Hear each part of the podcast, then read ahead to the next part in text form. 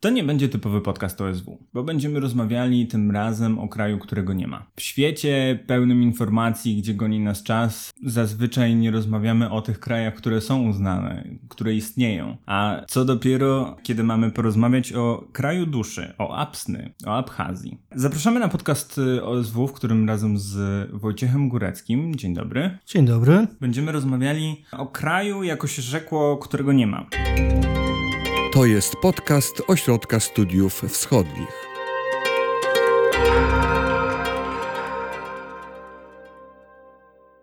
Ja po raz pierwszy nagrywając podcast OSW mam tremę, bo rozmawiam z człowiekiem instytucją, który o Kaukazie i Azji Centralnej e, napisał bardzo wiele. I jeśli można użyć tego neologizmu, jest chyba pierwszym spośród abchazologów na zachodzie. Więc dlaczego mamy rozmawiać o kraju, którego nie ma? Cię pochwalę, mój biogram na Wikipedii jest po polsku i po abchasku. Kaukaz jest taką specyficzną częścią świata, gdzie mm, pewne granice są na mapie, a nie ma ich w rzeczywistości, a innych na mapie nie ma, a w rzeczywistości jak najbardziej są. Dlatego, że Kaukaz to oprócz trzech uznanych mm, państw międzynarodowo byłych republik sowieckich, Gruzji, Armenii, Azerbejdżanu, mamy trzy tak zwane parapaństwa, czyli nieuznane separatystyczne regiony, które jednakowoż e, egzystują, istnieją i jednym z nich jest e, Abchazja, która wyszła spod kontroli Tbilisi w wyniku wojny na początku lat 90., a po kolejnej wojnie 15 lat później rosyjsko-gruzińskiej w 2008 roku została uznana przez e, Rosję, a w ślad za nią przez kilka innych państw jako niepodległe państwo. Inną taką republiką nieuznaną widmową separatystyczną jest Osetia Południowa, a trzecią Górski Karabach, który jest kontrolowany przez siły ormiańskie i tym różni się od tych dwóch gruzińskich regionów, że jego nikt nie uznaje, nawet Armenia, chociaż oczywiście Armenia temu parapaństwu patronuje. Więc granica powiedzmy pomiędzy Armenią a Karabachem faktyczna, no to formalnie jest oczywiście de jure granica uznawana międzynarodowo pomiędzy Armenią a Azerbejdżanem. Ona jest na mapie, w rzeczywistości jej nie ma, natomiast pomiędzy tak zwaną Gruzją właściwą, bardzo nie lubię tego określenia, ale nie wymyślono lepszego, czyli tą Gruzją, która nie jest Abchazją, nie jest Osetią Południową, a właśnie Abchazją granica jest, a na mapie państw tej granicy nie zobaczymy. I od 25 lat Abchazja żyje mm, swoim życiem, przeprowadza wybory, o czym mam nadzieję będziemy rozmawiać, natomiast na liście państw świata Abchazji nie znajdziemy, chyba że to będzie lista rosyjska, wenezuelska, nikaraguańska, syryjska, bo te państwa Abchazję uznają. Z Abchazją jest trochę jak z mitycznym Złotym Runem, po które płynął Jazon i spółka. Ona jest niejednoznaczna. Można popatrzeć na nią jako na taką realizację scenariusza poradziecki dzisiaj, czyli co by, jak mógłby wyglądać świat, gdyby Związek Radziecki się nie rozpadł? Ja tu bardziej e, jako taki przykład tej poradziecji życia po życiu widziałbym Naddniestrze, inną separatystyczną republikę, formalnie część e, Mołdawii, faktycznie właśnie e, też takie kolejne parapaństwo, bo tam ten taki Sowiet z wyobrażeń jest bardziej żywy, więcej jest Leninów i tak dalej, i tak dalej. Jeśli chodzi o, o Abchazję to, to Złote Runo, tą niejednoznaczność, to ja bym powiedział, że bardziej pasuje do Abchazji takie określenie, którego kiedyś użyłem w jednym ze swoich tekstów, czyli kraj w cudzysłowie, dlatego że wiele rzeczy, które o Abchazji mówimy, musimy brać w cudzysłów, bo znaczą coś innego niż gdzie indziej. I takim moim ulubionym przykładem jest waluta abchazka. Co jest formalną walutą w Abchazji? Ponieważ Abchazja to uznana międzynarodowo część Gruzji, więc pewnie gruzińskie lari. Jeśli wziąć pod uwagę abchazkie ustawodawstwo, to separatystyczne nieuznane, to walutą obowiązującą w Abchazji, formalnie obowiązującą w Abchazji jest e, abchazki absar, który ma stały kurs 10 rubli rosyjskich za jednego absara. Z tym, że problem polega na tym, że fizycznie te absary istnieją, ale w postaci wyłącznie monet pamiątkowych, które są wybijane, można je w Abchazji nabyć, być może także przez internet, e, a nikt nimi nie płaci, no bo ta wartość e, numizmatu jest wielokrotnie większa niż ta nominalna wartość tam 10 czy 20 absarów. Faktycznie w Abchazji używa się rubla rosyjskiego, jest to strefa rublowa.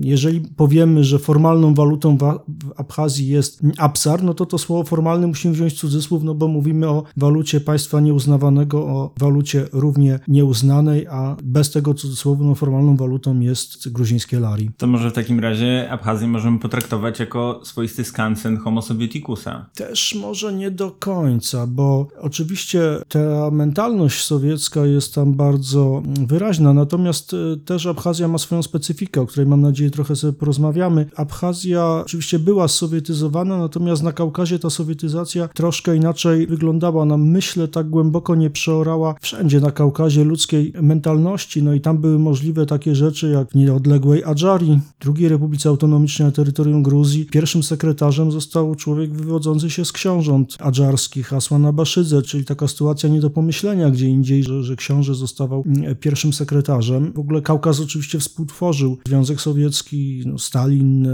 Beria, Mikojan, Orjonikidze, cała lista ludzi pochodzących z Kaukazu, którzy zajmowali wysokie czy najwyższe stanowiska. Sam Kaukaz, ja bym powiedział, że nie został mentalnie sowietyzowany. Powiedziałbym, że tam ten e, mentalny e, Sowiet, jak to nazywamy, zmieszał się gdzieś tam z lokalną tradycją, z lokalną mentalnością, z lokalną kulturą. Ja w ogóle zbieram dowcipy jeżdżąc po świecie, mhm. w tym, tym świecie poradzieckim, dlatego, że dowcipy bardzo często lepiej niż rozprawy socjologiczne oddają mentalność właśnie ludzi, oddają specyfikę terenu. No i opowiem taki dowcip gruziński. Później też jeszcze na chwilę wrócę do abchaskiego poczucia humoru, bo ono jest specyficzne. Dowcip brzmi następująco, są lata 70. Niejaki Gogi, pierwszy sekretarz partii w małym miasteczku, obchodzi urodziny, no i Tamada, czyli mistrz ceremonii, człowiek, który prowadzi przyjęcia w Gruzji, wygłasza toast na cześć tegoż Gogiego, no i mówi wypijmy za Gogiego. Wszyscy wiemy, jakim jest tutaj wspaniałym człowiekiem, wszyscy go kochamy, szanujemy, cenimy i szanujemy go nie za to, że ma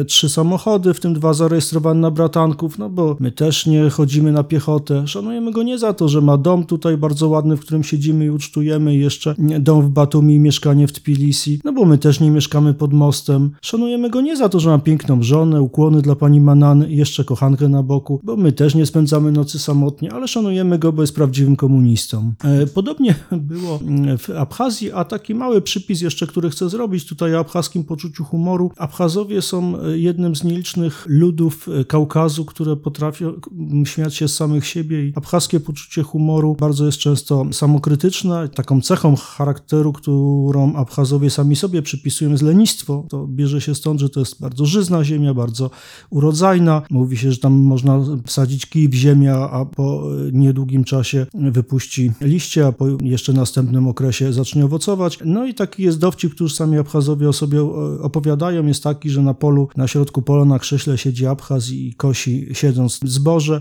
Podchodzi sąsiad Ormianin, mówi, ty dlaczego tak kosisz na siedząco? Wiesz, próbowałem należąco, ale się nie udaje.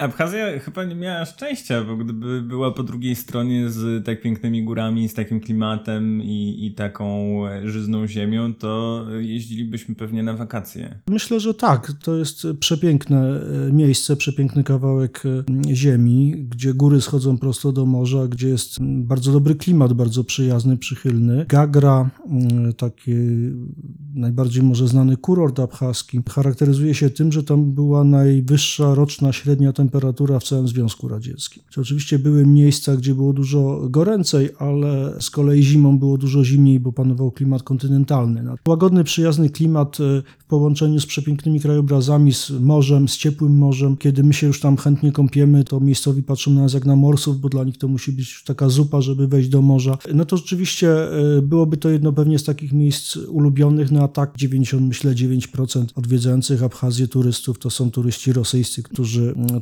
wypoczywają za trochę mniejsze pieniądze niż w nieodległym Soczi. Dobrze, to porozmawiajmy w takim razie o Abchazji jako małym narodzie, który pojawił się w pięknym miejscu, ale może nie ma szczęścia w historii, bo on jest uwikłany w tę historię przez duże H. Pojawił się już wspomniany Beria i Stalin, którzy są swego rodzaju ikonami, jeśli myślimy tu w Polsce o, o Gruzinach, czy może inaczej, o komunistach z Kaukazu. Beria się jeszcze urodził na, w Abchazji. Tak, właśnie do tego chciałem nawiązać i zapytać się, czy to był Abchaz, czy to był Gruzin? To był Megrel, to taka gruzińska grupa subetniczna, część narodu gruzińskiego, posługująca się własnym językiem. Ten język nie jest pisany, jest, chociaż były próby zapisywania go mm, różnymi alfabetami zresztą, ale, ale jest mówiony i Megrel Megrelowie czują z jednej strony mm, odrębność taką e, swoją, z drugiej uważają się, że nadchodzą skład narodu gruzińskiego, uważają się za Gruzinów. Część Megrelów mieszka po tej e, gruzińskiej stronie linii administracyjnej, która stała się granicą bardzo trudną do przekroczenia, zresztą po wojnach, o których mówiliśmy, a druga część mieszka e, na terytorium Abchazji, w tej Abchazji, w tej wschodniej części. To jest zresztą bardzo pokrzywdzona grupa, bo ani Abchazowie nie traktują ich jak, jako swoich, ani też nie są zbyt dobrze traktowani po drugiej stronie. Wśród tych Megrelów gruzińskich, z Ugdidi, z okolic, e, oni przemieszczają się przez most nad rzeką który dzieli Abchazję od reszty Gruzji. No więc Beria właśnie do tej grupy należał, Beria był Megrelem. Wróćmy na chwilę jeszcze do starożytnej Kolchidy. Jak e, mówimy o Abchazji, to łatwo ją wrzucić do szeregu tych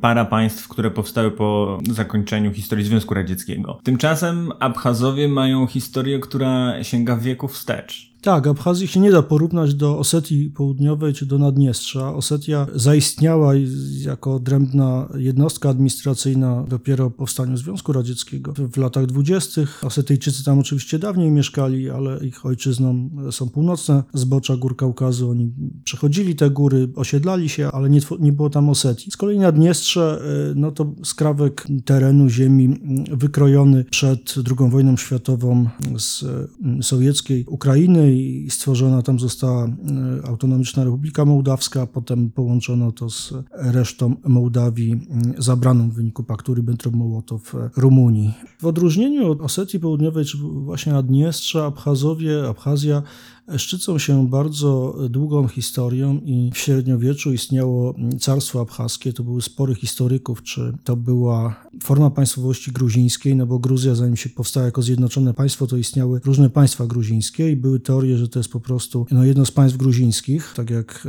e, właśnie rzeczona Kolchida czy Iberia, takie pierwsze starożytne krainy, czy protopaństwa powiedzmy gruzińskie, że Abchazja była mm, czymś tego rodzaju. No oczywiście abchazcy historycy uważali, wskazując na ciągłość osadnictwa w Abchazji od tamtych czasów do dzisiaj, że Abchazowie się różnią od Gruzinów. Oni też są narodem kaukaskim, ale z innej grupy tej wielkiej rodziny narodów kaukaskich, że jakkolwiek wpływy gruzińskie w średniowiecznej Abchazji były silne, to jednak etniczni e, władcy etnicznie byli Abchazami i że to była forma abchazkiej państwowości. Abchazja weszła w skład e, zjednoczonej Gruzji, natomiast potem, po tym jak się zjednoczona Gruzja po niewielu wiekach rozpadła i aż do przyjścia Rosji w wieku XIX nie istniała jako jednolity twór polityczny, były trzy królestwa, Katli, Kaheti i Mereti, były mm, księstwa. Abchazja pozostawała poza tym konglomeratem, była uzależniona od, od Turcji, potem w XIX wieku weszła w skład Rosji, ponownie w skład Gruzji jako właśnie e, część tej, tej Gruzji rosyjskiej. Potem po, po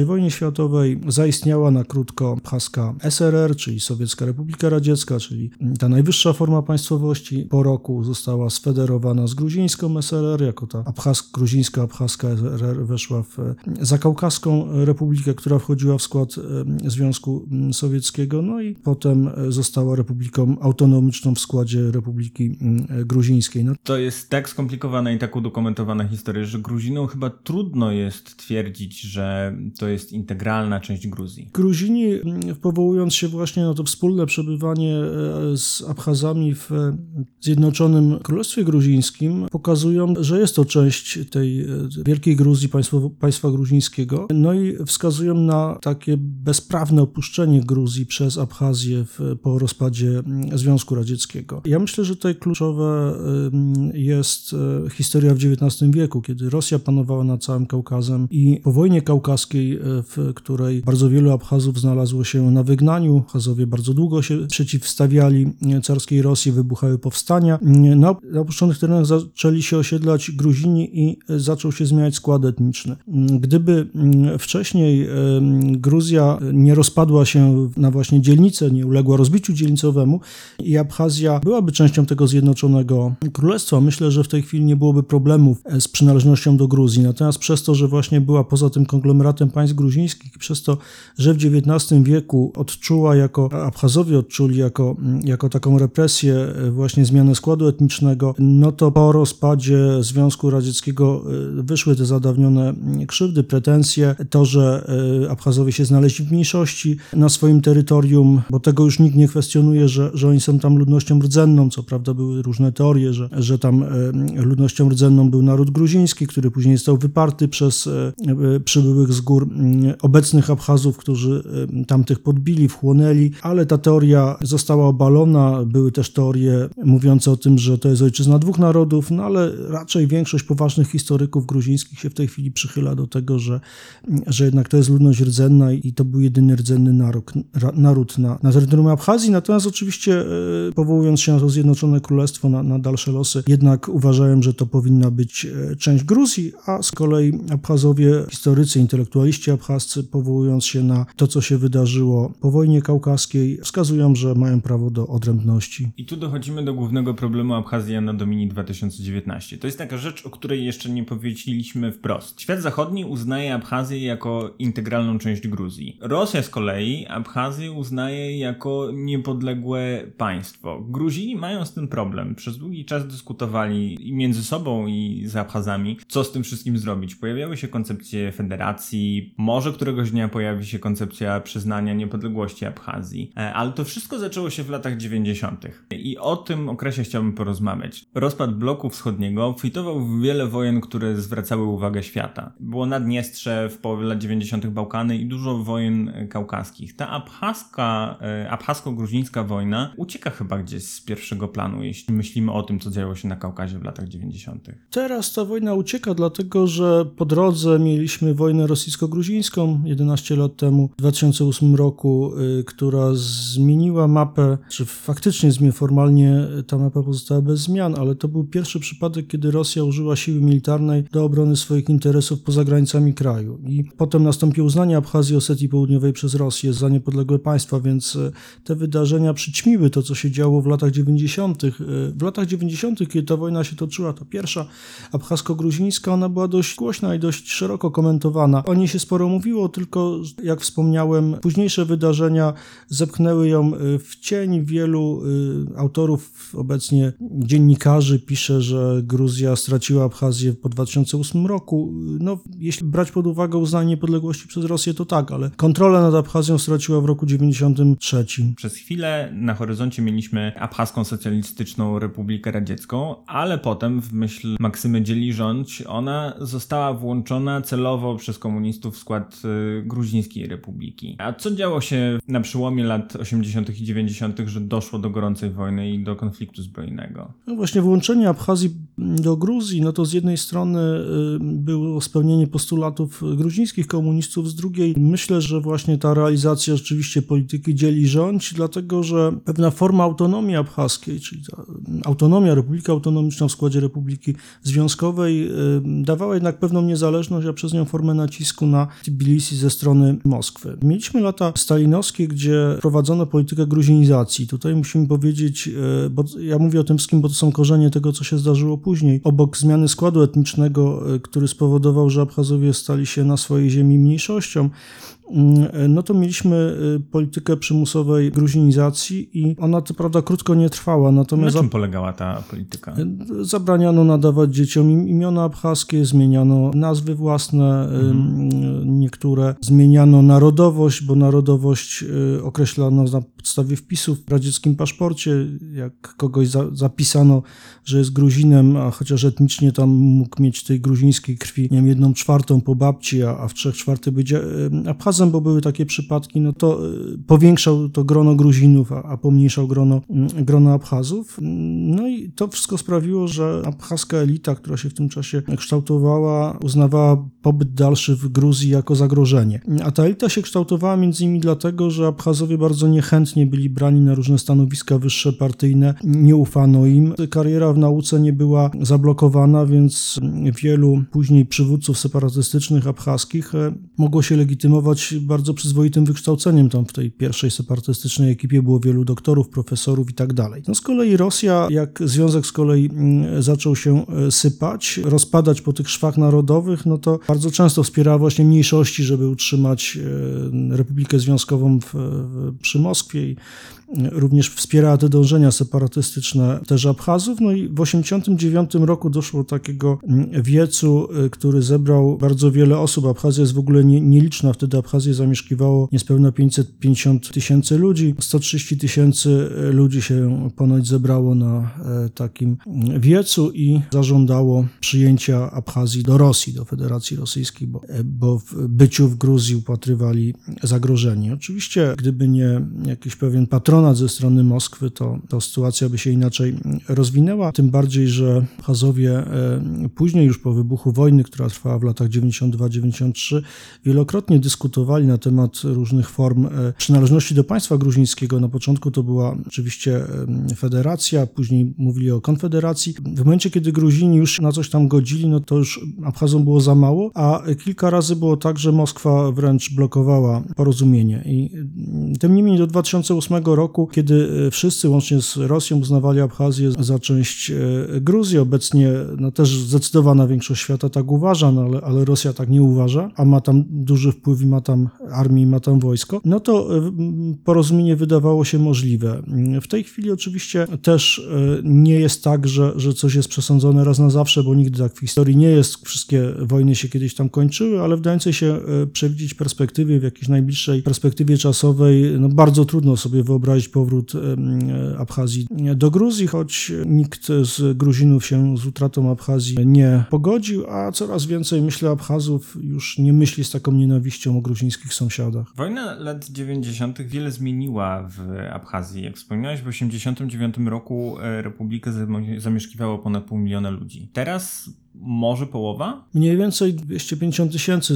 To są szacunki dokładnych danych, świeżych danych nie ma, ale tak, no, odbył się eksodus. Większość, zdecydowana większość gruzińskiej ludności musiała uciekać, została pozbawiona domów, została pozbawiona dobytku całego życia. Jedną grupą, która została, to właśnie ci Megrelowie, którzy zamieszkują wschód, południowy wschód Abchazji. I po tych wszystkich, którzy uciekli i tych, których zebrała wojna, została pewna pustka. Ja w Abchazji nigdy nie byłem, ale jestem dzieckiem internetu, więc kiedy umówiliśmy się na naszą rozmowę, dużo oglądałem i wideo i zdjęć. I mam takie wrażenie, że sama Abchazja dzisiaj jest trochę zbyt duża dla Abchazów i ona rdzewieje. Ona odchodzi gdzieś w niepamięć. Jeśli popatrzy się na takie miasta jak Akarmara czy inne większe lub mniejsze miejscowości, które porzucone wracają na łono natury, to ma się takie wrażenie, że to jest miejsce, gdzie życie zamarło a tymczasem dużo się dzieje. Rozmawiamy 9 września. Wczoraj odbyła się druga tura wyborów prezydenckich, druga tura demokratycznych wyborów. Życie polityczne tętni w Abchazji. Życie polityczne e, się toczy właśnie swoim rytmem. Odbywają się wolne wybory, aczkolwiek nieuznane,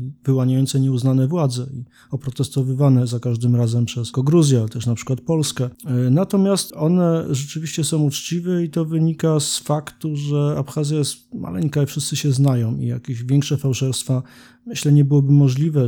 Zresztą to życie polityczne, aczkolwiek skala jest mikroskopijna, bo mówimy o takim tworze bardzo małym, to jest bardzo ciekawe. To życie jest żywe, ciekawe i wybory są wolne. W Abchazji też się odbyła maleńka kolorowa rewolucja w swoim czasie, kiedy to Abchazowie w wolnych wyborach odrzucili kandydata narzucanego wówczas przez, przez Moskwę. Notabene on jest teraz prezydentem. Długo by mówić, dlaczego tak się stało, że kolejne wybory przegrywał, nagle wygrał i wczoraj wygrał po raz kolejny Raul Hadzimba.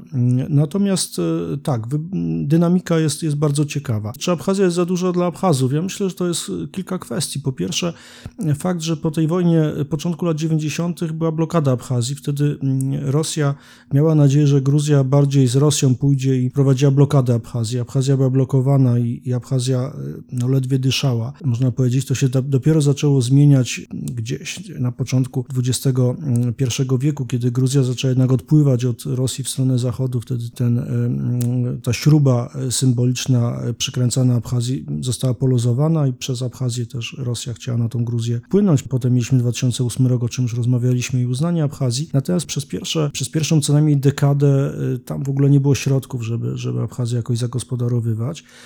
Później tych środków aż tak dużo nie było, one były też rozkradane. Tam, tam mieliśmy do czynienia z wręcz systemowym rozkradaniem majątku. No tym niemniej, żeby takie miasta, Karmara, o której mówiliśmy, to jest, to jest, to jest niewielki ośrodek, ale mamy miasto Kwarczeli, które jest takim dużym ośrodkiem górniczym. Ja tam miałem niedawno okazję być, no to jest po prostu takie apokaliptyczne wręcz, pochłonięte przez przyrodę jakieś konstrukcje industrialne. No ale nie byłoby tu po pierwsze pieniędzy, po drugie potrzeby, żeby takie monstra w tej chwili mm, odtwarzać. Natomiast rzeczywiście e, fakt, że, że jest to państwo nieuznane, aczkolwiek można się tam legalnie dostać od strony Gruzji, nie łamiąc prawa, to potoku turystów dużego nie ma i nie będzie, nie licząc właśnie tych turystów, o których mówiliśmy, którzy przyjeżdżają z Rosji, aczkolwiek większość z nich to też są tak, zwani jednodniowi turyści, którzy na jakieś wycieczki z Soczi przyjeżdżają, więc tych pieniędzy tak dużo nie zostawiają, ale w połączeniu właśnie z korupcją, w połączeniu z mimo wszystko poczuciem tymczasowości, mamy co mamy, rzeczywiście ta Abchazja wygląda trochę widmowo, jak, jak się jedzie od, od Zugdidi, od Pilisi, no to, to jak do, zanim dojedziemy do,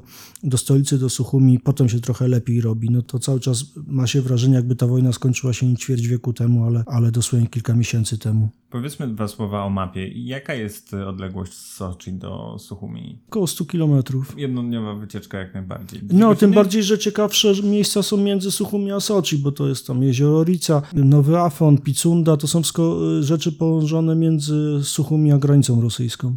Mhm. Można się spokojnie w ciągu jednego dnia dostać, zwiedzić, wrócić. Patrząc na przykład ukraiński i tego, co dzieje się w Czernobylu i, i Prypeci, to potencjał jest, bo gdyby to odpowiednio zareklamować, to myślę, że ci wszyscy, którzy lubią postindustrialne klimaty, pojechaliby do Abchazji. Na małą skalę jeżdżą, oczywiście nawet z Polski. Y, poznałem ludzi, którzy właśnie byli, eksplorowali te stare fabryki w wrzucali zdjęcia do internetu i takie grupy są, natomiast rzeczywiście na większą skalę no nie ma szans się to rozwinąć, bo, no bo jest taki status, jaki jest Abchazji, takie uwarunkowania, jakie są. A czy nowy stary prezydent Hadżymba będzie dążył do tego, żeby ten strumień czy potok turystów y, był większy, widząc w tym szansę na rozwój gospodarczy Abchazji? Też Abchazowie z tym mają problem, dlatego że oczywiście Hadżimba jest prorosyjski, jak wszyscy politycy abchazcy, bo to jest taki paradygmat polityki abchazskiej, że tutaj Gruzja jest największym zagrożeniem, więc Rosja nas przed, przed Gruzinami broni i tego się wszyscy trzymają. No tym niemniej jest ogromna obawa przed Rosją, powszechna obawa w Abchazji.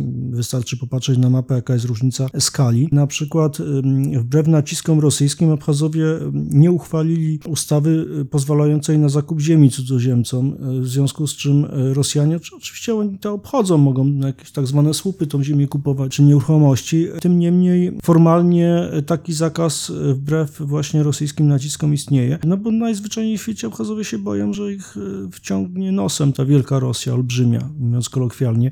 Więc na tych turystów też z jednej strony patrzy się jak na zbawienie, bo przywożą ze sobą ruble, które pozwalają tam przeżyć czy zwiększyć sobie dochód, ale z drugiej Y, właśnie y, jest obawa przed, przed zalaniem przez Rosję. Ja sobie czasem wchodzę na fora turystyczne rosyjskie internetowe i tam Abchazja nie ma wysokich notowań. Polska ma dużo lepsze. Co ciekawe, bo wielu rosyjskich turystów opisuje, jak zostali brzydko potraktowani w Abchazji, że wracajcie sobie do swojej Moskwy, jak się wam nie podoba i tak dalej. No to wynika właśnie z tych obaw tego maleńkiego, mm, maleńkiego Abchaza przed tym dużym, olbrzymim Iwanem rosyjskim. Czyli z jednej strony to jest taki duży sąsiad, który sprawia, że możemy się czuć bezpiecznie przez długi czas żywił e, i, karmił, bo subwencje z Moskwy nadal chyba stanowią e, ważny element budżetu. To jest główny punkt budżetu. W czasach blokady akurat jakichś takich większych subwencji nie było, ale Abchazja e, sprzedawała oficjalnie Rosji mandarynki od zaraz po wojnie, okresu zaraz powojennego i, i rzeczywiście jakieś pieniądze w ten sposób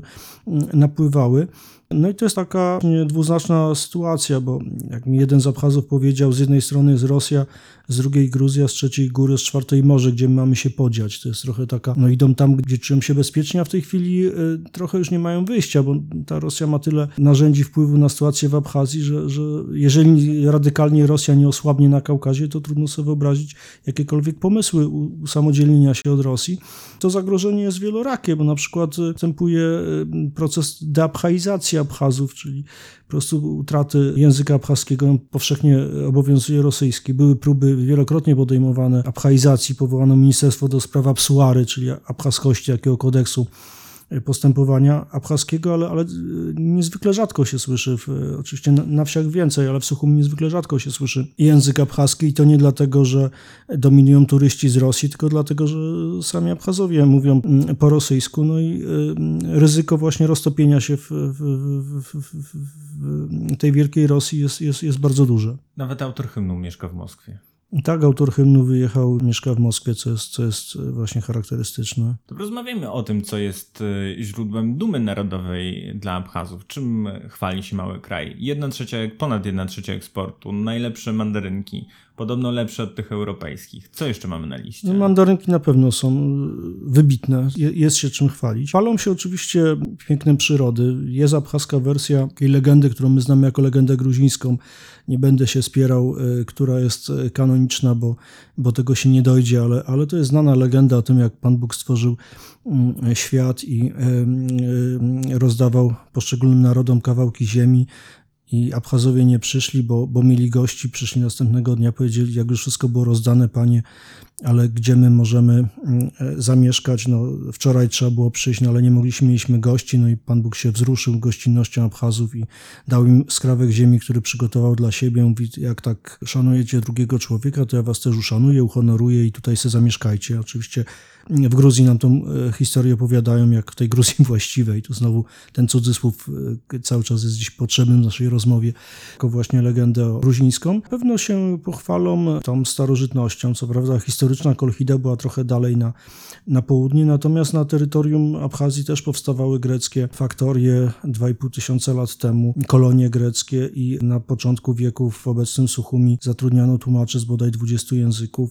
Bardzo stara ziemia i włączona w ten krąg śródziemnomorski właśnie przez te kontakty i włączona do mitologii greckiej, ale też, też przedmiotem dumy jest rezerwat małp w Suchumi, tak jak głosi informacja. Doświadczenia tych małpach dla nas to jest w tej chwili trochę już taki temat może niezbyt politycznie poprawny, ale na tej tablicy możemy przeczytać, ile chorób, e, leków na, na ile chorób dzięki doświadczeniom przeprowadzonym właśnie w tymże rezerwacie mm, zostało, zostało odkrytych, wynalezionych szczepionek i tak dalej. Jest to taki zresztą jeden ze znaków firmowych Suchumi, ten właśnie rezerwat, rezerwat małp. E, no i ma... Dwie z nich też poleciały w kosmos. No, no, tak. Mamy jaskinię nowoafońską i tutaj taka ciekawostka wyobraź sobie, że w Abchazji jest metro. W Abchazji jest metro, są dwie stacje.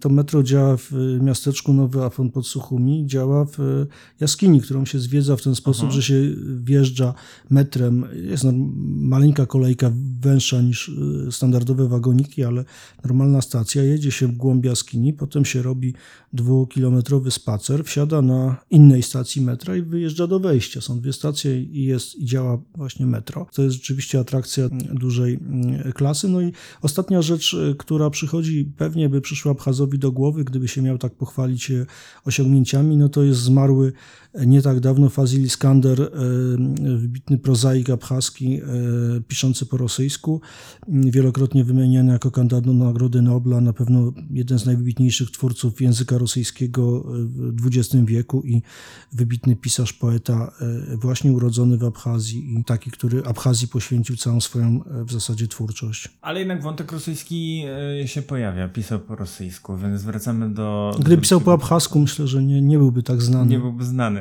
racja. Po co jest y, Rosja-Abchazja? Czy w ogóle Federacji Rosyjskiej zależy na tym, żeby zmienić tę sytuację, czy jest nastawiona na trwanie? Nie, y, Abchazja y, potrzebna jest Rosji jako przyczółek. Rosja ma tam bazę wojskową, podobnie jak w Osetii Południowej, a obecność na Kaukazie jest warunkiem utrzymywania statusu mocarstwowego przez Rosję i Mm, obecność tam ułatwia, czy, czy wręcz umożliwia operowanie na dalszych teatrach działań. Rosja jest też aktywna dalej na południu w Syrii. Gdyby. Myślę, że jeszcze w tym miejscu warto powiedzieć znowu dwa słowa o mapie. Abchazja to są wrota do Kaukazu Południowego. Mamy potężne góry. Abchazja jest położona tak na, na pograniczu Kaukazu Południowego a Północnego i e, pomiędzy właśnie tym Kaukazem rosyjskim a tym Kaukazem już, e, już właśnie gruzińskim.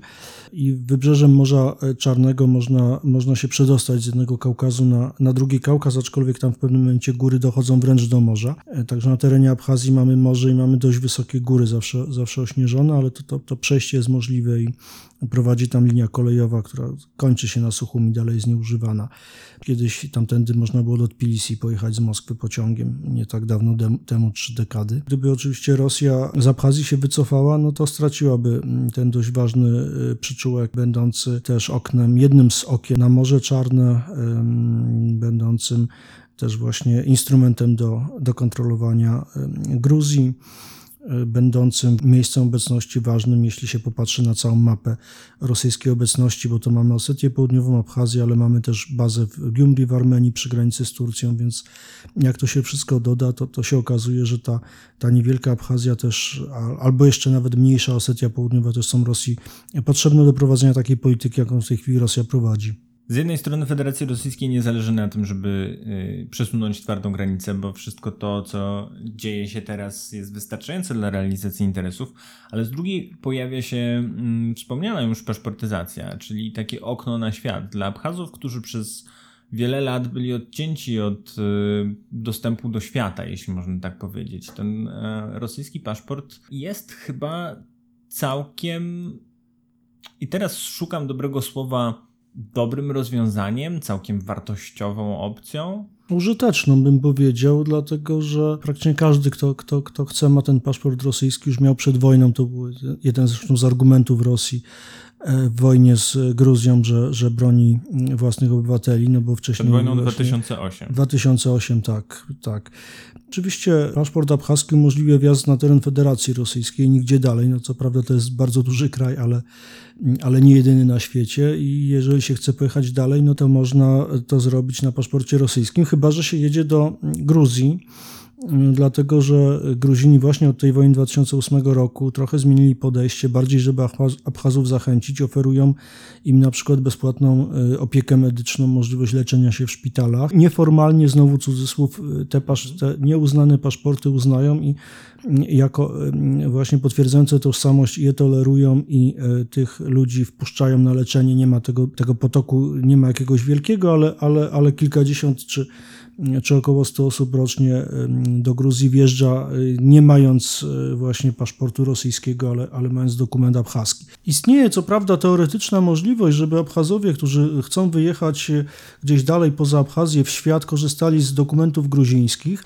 Gruzińskie ustawodawstwo wprowadziło taki rodzaj paszportu neutralnego, bez gruzińskiej symboliki, który jest równoważny e, z paszportem gruzińskim, no ale jest to możliwość czysto teoretyczna, dlatego że gdyby abchazkie władze dowiedziały się, że ktoś właśnie z Abchazów taki dokument przyjął, no to miałby bardzo, bardzo duże problemy, więc e, nie wiem, nie są e, prowadzone statystyki albo są bardzo ukryte gdzieś tam w gruzińskich urzędach, ile takich dokumentów zostało wydanych, no ale jeżeli ktoś z tego korzysta, to są to jednostki. Żeby się gdzieś dalej w świat dostać, no to, to jedynym wyjściem dla Abchaza jest paszport e, rosyjski, z tym, że to też oczywiście nie otwiera wszystkich drzwi. Na przykład są problemy, żeby zorganizować koncert e, zespołu abchaskiego gdzieś tam, nie wiem, na zachodzie, no bo nie wszyscy chcą przyjmować e, z takiego miejsca e, właśnie artystów na przykład, bo, bo to się powinno przez Gruzję odbywać, a nie przez paszporty rosyjskie i, i to jest taka taka, taka w zasadzie nie do rozwiązania sprzeczność, bo zgadzając się na taki koncert, no w jakiś sposób e, firmujemy stan faktyczny, czyli, czyli ten, którego nie akceptujemy, czyli Abchazja jako, jako niezależny od Gruzji podmiot. Nie przyjmując no, jakoś tam ludzi, którzy sami w sobie mogą e, być Bogu ducha winni, krzywdzimy, prawda, nie dając im możliwości czy występów sportowych Abchazowie występują, ale, ale właśnie pod flagą, e, flagą rosyjską. No i to jest e, właśnie to, od czego zaczęliśmy, realia życia w nieuznanym państwie i koszty, jakie wynikają z tego, że kiedyś tam e, ponad 20 lat temu wybuchła wojna i skończyła się tak, jak się skończyła. Myślę sobie o nim też trochę jako o konflikcie pokoleniowym. Rozmawialiśmy o tym, że abchaskie elity w momencie, kiedy Związek Radziecki się rozpadał, to były elity naukowe. E, pokolenie profesorów, które chwyciło za broń i opowiedziało się za niepodległością. Teraz, trzy dekady potem, e, przychodzą kolejne pokolenia, tych, którzy urodzili się w kraju bez perspektyw. Czy nie ma jakiegoś napięcia pomiędzy tymi, którzy teraz tworzą Abchazję, e, muszą korzystać z paszportu rosyjskiego, którzy nie mają dostępu do wielu rzeczy dla nas wydawałoby się absolutnie normalnych? Czy nie ma takiego konfliktu pomiędzy ojcami założycielami, a tymi, którzy teraz wchodzą w politykę, bo też Pokolenie no założycieli odchodzi. Problem polega na tym, że. Okej, okay, demonizuje. Ludzie, tak, ludzie mieszkający tam nie, nie znają innego życia, nie wyobrażają sobie, że, że, że można inaczej, a jeżeli wyobrażają, to się przenoszą do Rosji, po pewnym czasie się rusyfikują i, i, i żyją mniej więcej tak jak my. Takiego napięcia nie ma, dlatego że bardzo wielu ludzi mm, wyjechało. Ci, którzy mieli jakieś ambicje, e, mówię o tych, tych młodszych pokoleniach, no to edukacja w Abchazji no nie, nie stwarza za dobrych perspektyw na, na przyszłą karierę zawodową, więc jeżeli nie ma innych możliwości, to się jedzie przynajmniej tego kraju krasnodarskiego na studia. Jeśli są możliwości, to się jedzie do Moskwy. Jeśli są jeszcze lepsze możliwości, to się jedzie gdzieś tam na zachód też są takie, mm, takie przypadki. No i potem się pewnie raczej poza tą Abchazją zostaje. Bardzo niewielki procent wraca. Mm, no ale jeżeli wraca, to ma jakiś pomysł na siebie, y, czy jakiś niewielki biznes zakłada, czy zajmuje się y, czymś, czymś zawodowo innym. No ale najczęściej nie wraca, więc, więc tego napięcia, ja rozumiem, że, że, że chodzi ci o to, że coście nam zrobili, tak, żeście nas tak urządzili, teraz my... Trochę e, tak. Nie, to tak, tak, e, tak nie działa. Poza tym naprawdę ten świat rosyjski, ruski mir jest tak duży, że można się w nim poruszać i trochę jak w takiej bańce.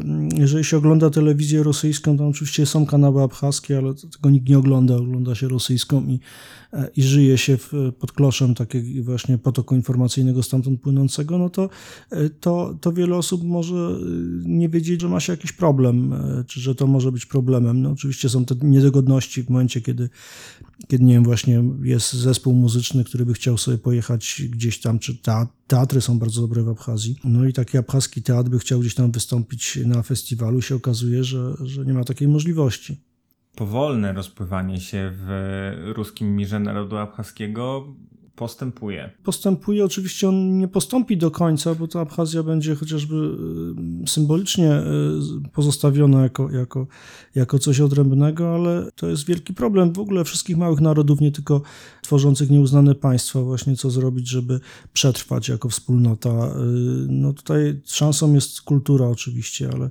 tak jak powiedzieliśmy, najwybitniejszy pisarz nie tworzył po abchasku, no ale przynajmniej tyle, że tematem jego twórczości była Abchazja, ta Abchazja jest utrwalona w jego, w jego książkach, więc to e, nie tylko Abchazów dotyczy, to dotyczy wszystkich małych narodów w dobie globalizacji.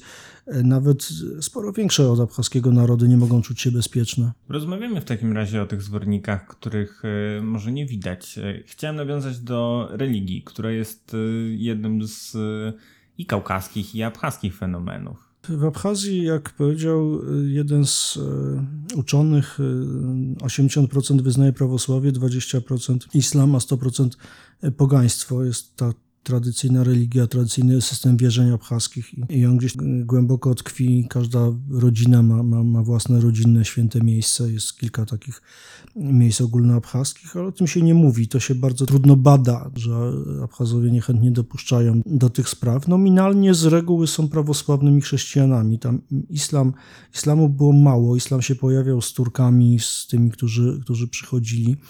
Później się pojawił wraz z ludnością z Kaukazu Północnego, z ochotnikami, którzy przyjeżdżali na wojnę przeciwko Gruzji na początku lat 90., później zostawali. Dziwili się, że w Abchazji nie ma żadnego meczetu. Ten meczet rzeczywiście powstał dość późno, nie jest imponujący. Jest, jest w Suchum, istnieje meczet. Oczywiście dużo, dużo bardziej rozpowszechnione jest chrześcijaństwo prawosławne. Natomiast myślę, że Abchazowie, podobnie jak wszyscy, czy większość ludzi Kaukazu, y, są skłonni szanować y, wszystkich bogów, chociaż nie słuchają żadnego. Tak krążę wokół różnych tematów, bo cały czas szukam zwornika abchaskości i może w takim razie uderzymy w ton antygruziński. Czy po tych 30 latach to są nadal wrogowie, czy już bardziej obcy, którzy są gdzieś za granicą, ale mało interesują nas w codziennym życiu? Gruzin jest cały czas wrogiem, aczkolwiek przez fakt, że już tyle lat nie ma żadnych kontaktów, to, to raczej, raczej jest takim, takim obcym. Tutaj ciekawa sprawa, bo ci, którzy z Gruzją mają kontakt, czyli ci Megrelowie czy też Abchazowie, którzy mieszkają powiedzmy na, na wschód od Suchumi, no to bardziej namacalnie tą, tą Gruzję odczuwają w takim miasteczku Gali, przy, już przy, przy granicy, nawet chociaż z ostrożnością, ale przyjmowane są gruzińskie pieniądze. Są tam ludzie, którzy tą granicę przekraczają, no to na, na, na zachód od Suchumi to w ogóle, w ogóle Gruzja nie istnieje jako temat. Kiedy y, jedna z abchaskich sieci komórkowych, są dwie, y, chciała sobie poszerzyć y, bazę klientów, wprowadziła tanie Y, połączenia do y, umożliwiające rozmowy z Gruzją, y, no to reklamowała to hasłem tanie rozmowy z sąsiednim krajem, tak eufemistycznie, mhm. Chociaż trudno się tam dodzwonić i raczej, raczej mm, mało ludzi dzwoni, wyłącznie ci, którzy mają kontakty rodzinne i no też się boją, że będą posądzeni o jakieś szpiegostwo czy o działanie na szkodę mm, właśnie Abchazji, także raczej to jest, to jest takie miejsce, o którym się bardzo mało wie, gdzieś ten świat się kończy za, za Inguri i, e, i dalej. No coś tam jest, ale nie do końca wiemy co. Także to jest bardziej obcość w tej chwili, wrogość też, ale już mniej taka namacalna, no bo już jednak czas zaciera wspomnienia. Raczej to jest kompletnie inny obcy świat dla, dla większości przynajmniej Abchazów. I cały czas ma ten problem z tym, żeby powiedzieć, co sprawia, że Abchazowie są Abchazami, co jest tym zwornikiem. Rozmawialiśmy o historii, o trochę o religii, trochę o kulturze, trochę o specyfice, trochę o geografii, o sąsiadach. Czy może ty masz w głowie takie jedno zdanie, które by odpowiedziało na pytanie, co sprawia, że Abchazja, mimo że jest krajem, który oficjalnie nie istnieje, istnieje i ma się dobrze? Ja myślę, że, że, że, że miejsce i położenie, że, że to są jednocześnie y, i górale, i żeglarze. No, rzadko w jednej osobie, chociaż też znam takiego człowieka, który pochodzi z gór i, i los go rzucił na morze. To, że można być góralem i żeglarzem, marynarzem jednocześnie pokazuje właśnie skalę rozpiętości e, abchaskich. E, też abchaska różnorodność. To jest mały kraj, ale cała cywilizacja, siedem krain historycznych i myślę, z jednej strony właśnie góry Czyli i morze. Mała Abchazja też ma swoje prowincje. Mała Abchazja ma swoje prowincje, Mała Abchazja ma swoje kresy. Tutaj Kaukaz Północny, Kaukaz Południowy, troszkę wschód-zachód. Też jedno z miejsc, gdzie się chrześcijaństwo styka e, z islamem. Miejsce, gdzie e, mieliśmy, e, to już też było o tym w naszej rozmowie mowa, ośrodki kultury starożytnej, więc ja myślę, że to specyfika po prostu miejsca i tysięcy lat historii, które się tam przetoczyły, które taki typ nie do końca kaukaski, bo Abchazowie się różnią od takiego typowego Kaukaszczyka, są dużo bardziej powściągliwi, są dużo mniej tacy emocjonalni, są skryci. To myślę, że właśnie historia i geografia ich ukształtowały, że to jest specyfika, specyfika Abchazji to jest specyfika czasu i miejsca, to jest specyfika tego momentu w historii tego, i tego miejsca na mapie. A czy historia drgnie? Jest na horyzoncie coś, co mówi, że Abchazja zrobi krok do przodu, czy nadal będzie zawieszona? Ten, jeżeli się nie zmieni y, zewnętrzne uwarunkowanie żadne, no to, to, to, to, to, to na zmianę jakiś krok do przodu Skogop, e, e, jakiś abchaski cud na przykład gospodarczy, to nie ma co liczyć. Raczej, raczej to będzie taki marazm, który teraz tkwi. No muszą się zewnętrzne uwarunkowania, musiałyby się zmienić, żeby cokolwiek zmieniło się w samej Abchazji. Dziękuję za rozmowę. Dziękuję. A jeśli jesteście Państwo zainteresowani tym, co dzieje się mm, na Kaukazie, zapraszamy na stronę OSW, oswwaw.pl, gdzie znajdziecie Państwo m.in. teksty i analizy Wojciecha Góreckiego. Dziękuję i do usłyszenia.